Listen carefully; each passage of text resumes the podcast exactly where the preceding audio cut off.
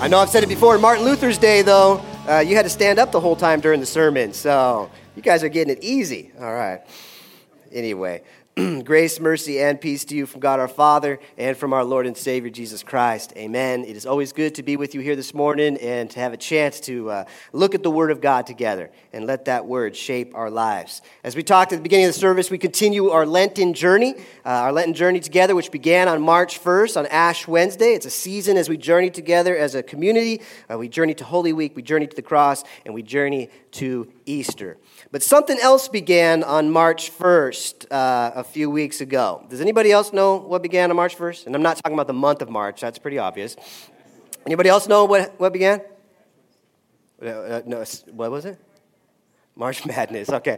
I wasn't looking for March Madness, but that is true. Pastor Tim would be proud to hear that. All right. Anybody else know? Well, come on. The Ides of March. No, no, no, no, no. It's National Women's History Month. Did you guys know that? I think I heard it in the back. Did you know it's National Women's History Month? Okay. All right. Well, I'm glad we're talking about it today. Women, National Women's History Month. It started in the United States of America back in 1911. It was just a day. And then in the 70s, they devoted a week. And then in the 80s, it's a month and the con- uh, Congress and the president announce it. There's usually a theme, and you'll see lots of different speakers and that throughout uh, society. So it's probably good for us that many of you didn't know about it, that we're talking about it this morning. And it's appropriate, I think, as we are journeying together through Lent and as we look at our text for this morning. So just a quick question: How many women do we have here in the in the? Okay, so this directly applies to you. Um, for the rest of you, how many of you had a woman give birth to you? All right, for those of you that didn't raise your hand, um, if you're, are you married? Do you have any uh, daughters or nieces or granddaughters, uh, friends that are women, or do you know of any women? Raise your hand if that applies to you. Okay, so this applies to all of us here this morning. Uh, I have a mom, I have a wife, I have three daughters, so it applies to me in a big way. Uh, and I will forever remember the three days when each of my three daughters were born. Here's a picture of one of them. I've shown it before. I love it because it's so. Uh, baby Hannah, she was born over at St. Joseph. She was she's a calm, mellow kid. She was like, it was two hours. This is like two hours old. She's chilling under the heat lamps like she's in Hawaii on the beach. And she's just, it was so awesome. It was such a great thing. My wife and I, we love her. We love her sisters uh, like no other. We believe that they are fearfully and wonderfully made. We value their existence, that they bear the image of God, that He created them, that they are His children. And you're probably thinking, well, yeah, okay, duh. We all feel that way. We feel that way about our, our daughters and our granddaughters and our sons and grandkids, all of our kids. But the reality is that that has not always been the case and always been the way that it has been in the history of the world. Okay? The historical view of women in the Greco Roman world where Jesus was existing and living, in that Greco Roman world, there were 140 men for every 100 women. Why? What happened to the women? They were left to die when they were born the wrong sex. I want you to look at this letter written to a husband to his pregnant wife in the Greco Roman world. He writes, I says, I ask and I beg of you to take good care of our baby son. If you are delivered of a child before I come home, if it is a boy, keep it. If a girl, discard it. I mean, no one of us here in this room could imagine writing a letter like that and I saw that picture of my little daughter when they were born. There is no way I could ever think or say or speak or exist in a world that would treat little children, little daughters like that. I mean, we can't even fathom that, can we? This was reality in the Greco Roman world 2,000 years ago. Uh, the law of Romulus in Rome said this that a father was required to raise all male children but only the firstborn female. The rest were disposable. Consider these words from the Greek poet Posidippus. He writes Everyone raises a son, even if he is poor, but exposes a daughter, even if he is rich. Can you imagine that sort of existence, that sort of thinking? Does anyone here have daughters? Raise your hand if you have a daughter. Could you imagine that? Could you imagine thinking that, writing that, existing in a world like that? You may remember a few weeks ago I talked about divorce and about how Jesus was calling out the men who were divorcing their wives for any reason they wanted. He was confronting a society that was debasing women and devaluing God's creation 2,000 years ago. With that in mind, I hope that we can take a look at our text this morning. There's a whole lot of things going on in our text that we can consider. But given the National Women's History Month, given this historical stuff that we're talking about, we are about to see a conversation ensue with Jesus and another human being. And amazingly, it is the longest recorded conversation with Jesus and another human being recorded in history, recorded in the Bible. It's interesting. It's amazing, actually. Have you seen this image before here? Right? Seen that? It's over in our historic sanctuary.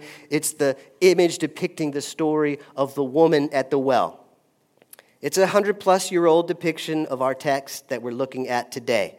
Created by German European Lutherans from Europe a hundred plus years ago, so it kind of has cultural stuff that probably didn't exist at Jesus' time and doesn't exist in our time, but is kind of representative of their thinking and their approaching and their grabbing onto the text.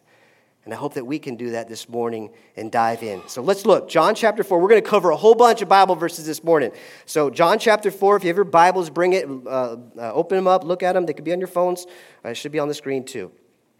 Now it says this Jesus had to go through Samaria. He had to go through Samaria, it was necessary. So he came to a town in Samaria called Sychar, near the plot of ground Jacob had given to his son Joseph. Jacob's well was there, and Jesus, tired as he was from the journey, he sat down by the well. It was about noon, so really hot, hot part of the day. When a Samaritan woman came to draw water, Jesus said to her, Will you give me a drink? Because his disciples had gone into town to buy food. Okay, so now what's going on here? Jesus' route is kind of unusual that he's traveling through Samaria. Normally, he would go around Samaria. The Jews and the Samaritans, they did not get along. So they would like, instead of going, taking the five down to San Diego, they would take the 91 to the 15 and go down and avoid all the San Clementians because they didn't like them, right? They would avoid the Sumerians. They didn't like them. Why? They didn't want to go that shorter route, usually through Samaria, because it would risk that not just getting off the freeway, because they would kind of walk and travel. They would encounter Samaritans, a people they had rivalry with, strife with. It's a pagan culture, religious impurity. In fact, Alexander the Great had allied with the Samaritans because Samaritans did not like the Jews. The Jews had attacked the Samaritans in war in 128 BC before Christ. So in Jesus' day, there were tensions between the Jews and the Samaritans tensions of race, tensions of religion and politics and war. It's shocking that it says in the text there that Jesus went this way. Jesus, it says, had to go through Samaria. It was necessary. Not necessary for chronological expediency, not because he was in a hurry, but it was for us to get a glimpse at the heart of God for humanity. So when the woman shows up at the well, okay? The woman shows up at the well. People listening to this account for the first time, they would not even expect for Jesus and the Samaritan woman to acknowledge each other's presence, let alone talk. And it's not just a Samaritan, but it is a woman Samaritan. Men in those days didn't even talk to their wives in public, let alone a single Jewish rabbi, a Jewish leader, a teacher, to speak to a Samaritan woman. Now, what kind of woman was it? Now, she came at noon. That's when Jesus was there. Many, including myself, have erroneously interpreted that as a sign based on other things that she was ostracized and some sort of harlot or something like this. Probably the result of men interpreting the scripture throughout the years. Jesus says nothing about that. The Bible says nothing about that. Jesus cares about this woman and her identity and her life. Verse 9 continues on. The Samaritan woman said to him, You are a Jew and I'm a Samaritan woman. How can you ask me for a drink? Jews don't associate with Samaritans. Jesus answered her, If you knew the gift of God and who it is that asks you for a drink, you would have asked him, and he would have given you living water. Sir, the woman said, You have nothing to draw with, and the well is deep. Where can you get this living water? Are you greater than our father Jacob, who gave us the well and drank from it himself, as did also his sons and his livestock? Jesus answered, Everyone who drinks this water will be thirsty again. But whoever drinks the water I give them will never thirst. Indeed, the water I give them will become in them a spring of water welling up into eternal life. Jesus is offering to this Samaritan woman living water. He's offering her the Holy Spirit. And he's saying, Yes, I am greater than Jacob. I am greater than Israel. Verse 15 continues on. The woman said to him, Sir, give me this water so that I won't get thirsty and have to keep coming here to draw water. She's not totally getting it. He told her, Go call your husband and come back. I have no husband, she replied. Jesus said to her, You are right when you say that you have no husband.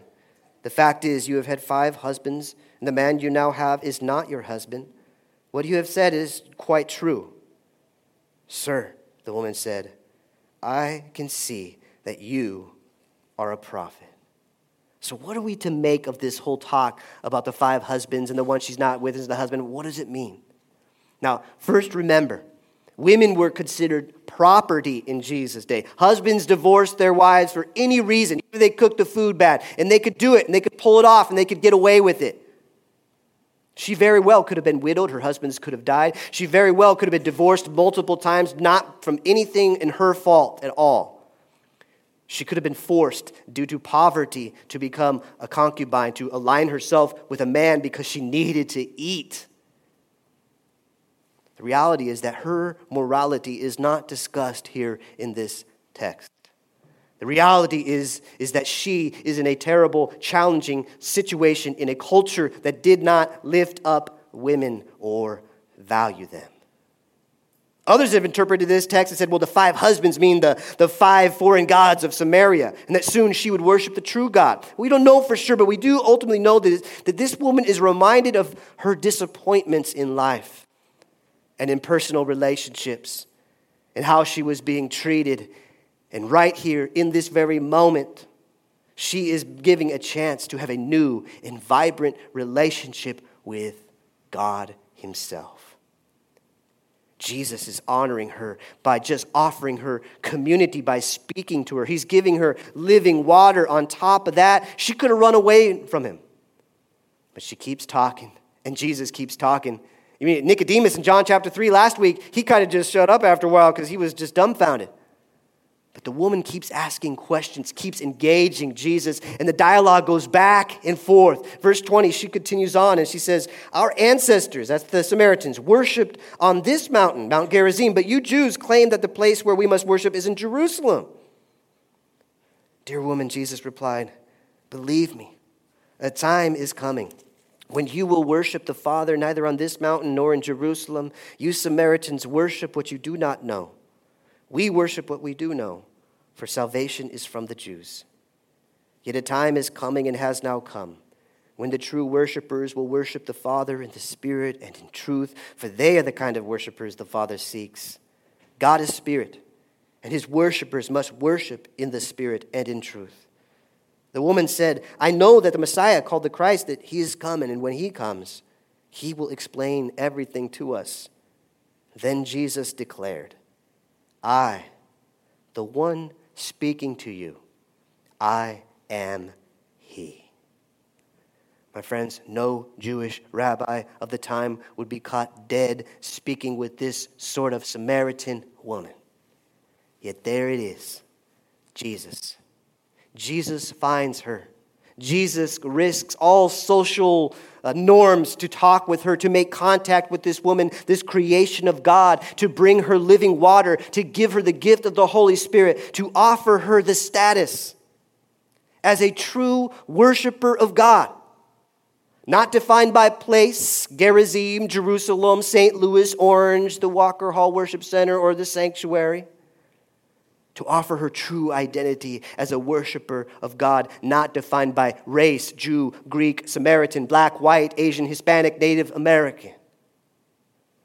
That image that we showed earlier is a bit culturally conditioned, right? The image of our stained glass window, if we can bring that up perhaps. It's a bit culturally conditioned. And perhaps it's okay if we understand it in that context, but I think it's good for us to look at how believers throughout history have depicted this story. Check out this image here, given a more ancient Mediterranean flair. This next image here, given an image of more Asian, perhaps, influence. This next image here, given a more Indian, perhaps, influence. And this next image here, Jesus, African American, the woman at the well. African, African American, black, whatever you want to describe it. But I love the different depictions of cultures throughout the years grabbing hold of this story and saying it's ours. This is our story.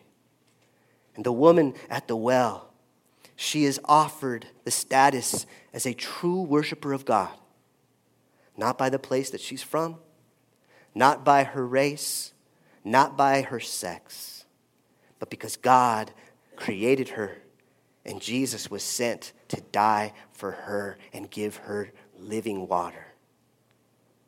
The story continues in verse 27. Just then, his disciples returned and were surprised to find him talking with not a Samaritan, but what? With a woman.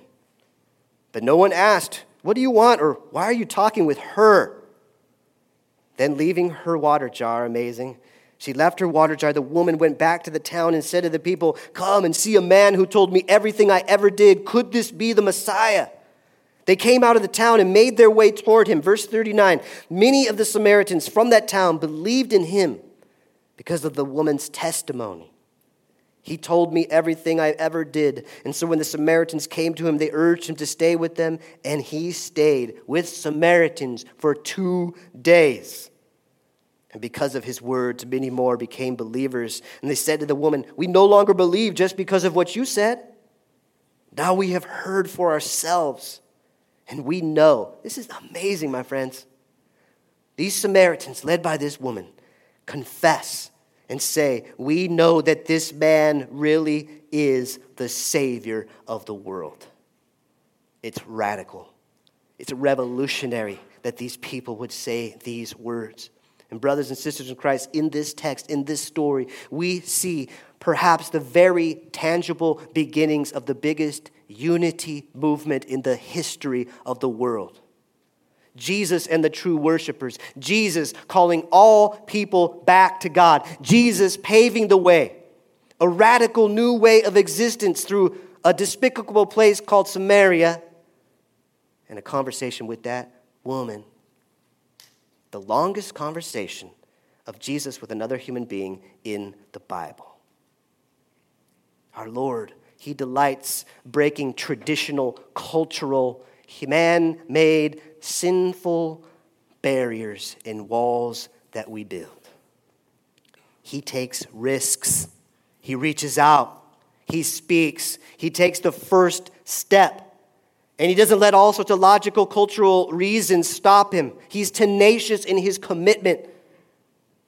Is there anyone that Jesus would not speak to?